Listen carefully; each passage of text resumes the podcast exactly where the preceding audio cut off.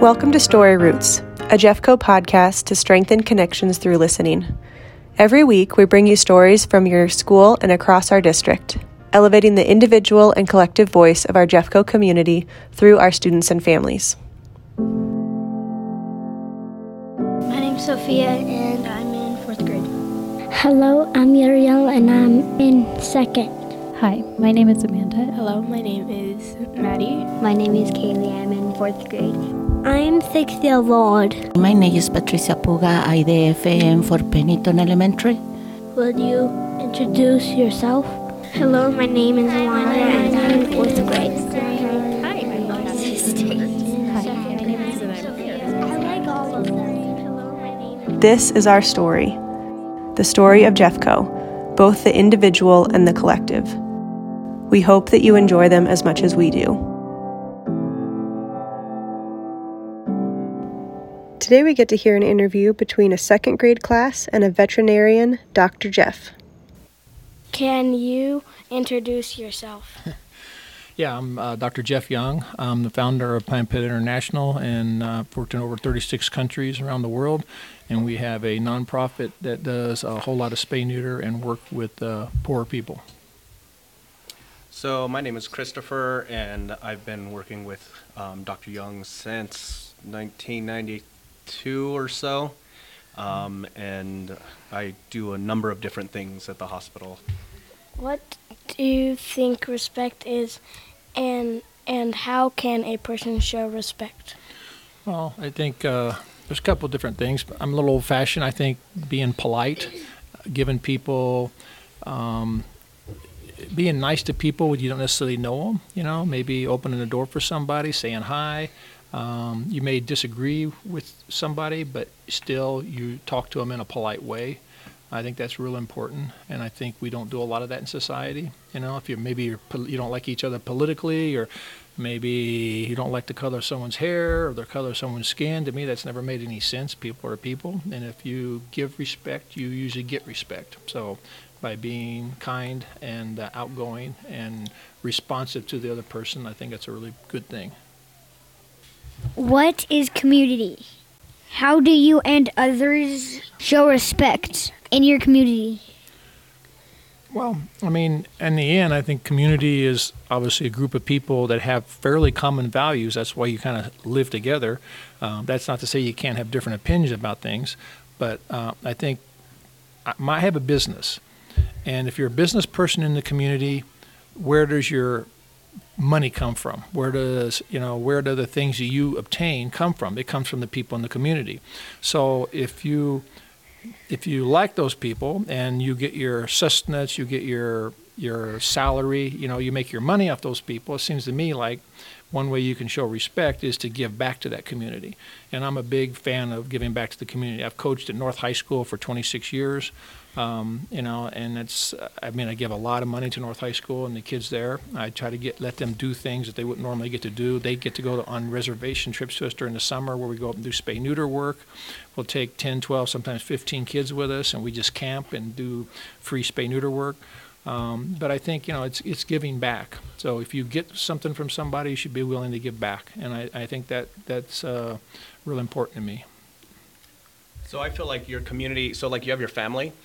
So like, like that's your community and your household. So I think of your community as like your extended extended family, and these are all people that live close to you. And I feel like it's your responsibility to help take care of those people and be respectful to those people and so that they can do the same to everybody else in their neighborhood as well. Tell me about a time that you show respect or saw respect in your community. Well, I mean, I think we see it every day. Um, I think people that come in to my business and leave their animal with us, that's respect right there. The mere fact that they would leave their entrusted pet with us to do something is is they respect us, you know, um, and people say thank you. I see that on a daily basis. People are very appreciative of what we do, um, and we can't you can't always please everybody, but for the most part, most of people are really happy with the work we do, and they're very um, they're very thankful, and that's a sign of respect. And we try to do a really good job for those people at a really low cost, and to, that's the way we show respect to them. plus we don't discriminate against anybody, and we really rarely turn anyone away. Sometimes people have no money at all, but we still try to, to work with them uh, to make uh, their pet healthy and to make the pet get that pet back into their lives. That's our number one goal. Is no matter whose pet we have in for whatever reason, our goal is to get it back with the original family or person that owned it, and that's that's important to us. So we see it like I see it all the time too, because when we have someone come in for a procedure and you get to speak to them face to face, they'll actually tell you, you know, I understand that you're not charging us a lot of money, and that you're doing this because you care, and we really appreciate that. So I mean, we see it every day. What has been your biggest challenge? Um, and I think it's a simple one. It's the finances because we're 100% nonprofit at this point.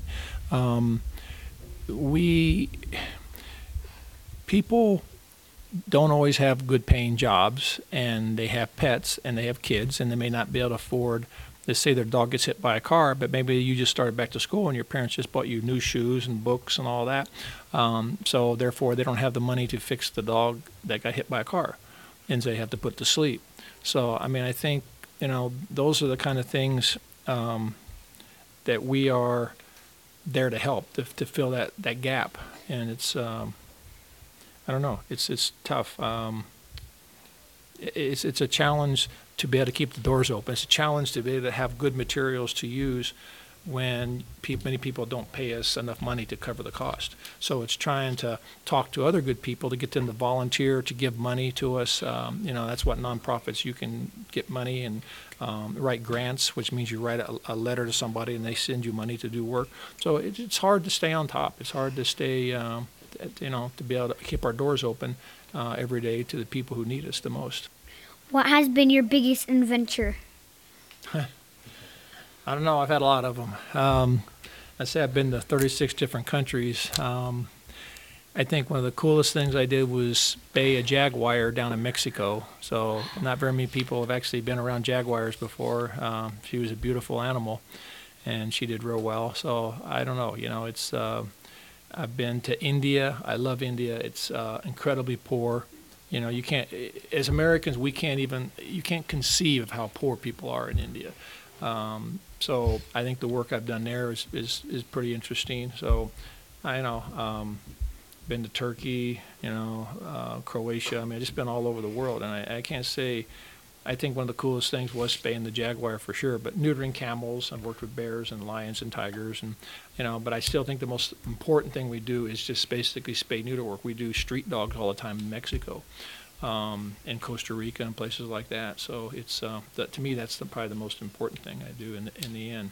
Not necessarily the funnest or the most adventurous, but most important. So for me, um, Dr. Young started. Um, he was my co- he was my coach when I first started. So most of my adventures came from being young and going on trips and doing spay neuter clinics and helping people and getting to go run in really cool places because like now I'm a coach too.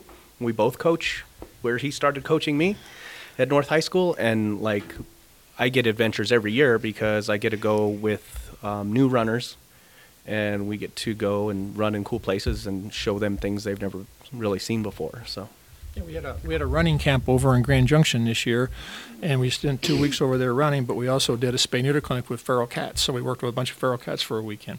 So those kind of things we do, and the kids all come and volunteer, so they get real, real cool experience. Plus, they get to run in really neat places. So. How long have you had this job? Well, I graduated from CSU in 1989, so basically it's been 30 years. How did you get that ja- jaguar all the way over there? Well, the Jaguar was actually uh, confiscated by the Mexican police and put into a sanctuary. And so we had to dart the, you know, I mean, it had a pretty nice area to live in. They had actually four of them. Uh, but she had some medical issues, is why we had to, to do surgery on her. So we had to knock her out. But she was actually in a sanctuary. How many pets have you saved? I don't know. You know, I mean, the truth is, how do you define save? When we go down and do spay neuter clinics, we do sometimes 3,000 animals in a week and all those animals could have babies and they don't so i mean in one sense we've saved millions and millions of lives. I've personally done over 175,000 surgeries, probably more surgeries than anybody else walking the planet. You know, there's a few people up around the numbers I've done, but not very many in, around the world. So I've had a real opportunity to do things that most humans never get a chance to do. We're having an empathy project in December. How can we help you? maybe learn and, and explain people why they should fix their animals, the benefits of it, and you know how um, by not doing that and having puppies and kittens uh, in our society, you know, animals end up being having to be destroyed, having to be killed. I mean, cats are 45 times more prolific than humans. Dogs are 15. So that means for every one human baby born, there can be 45 kittens born. For every one human baby born, there can be 15 puppies born. So unless you want to have 45 kittens and 15 puppies at your house, and some of you may want to, I don't know. I do. That's I a want that's a lot I of have that's a lot of poop to clean up. Is all I'll say. That's a lot of poop. that's a lot of poop to clean up. So uh, and a lot of and it takes a lot of money to feed them. So I mean, Thank you so much. thank you. So appreciate Thank you for listening to this interview from Jeffco Story Roots. We believe that just like roots, stories have the power to shape us, nourish us, and connect us to others. We hope that these Jeffco stories inspire you to go listen to the stories of others.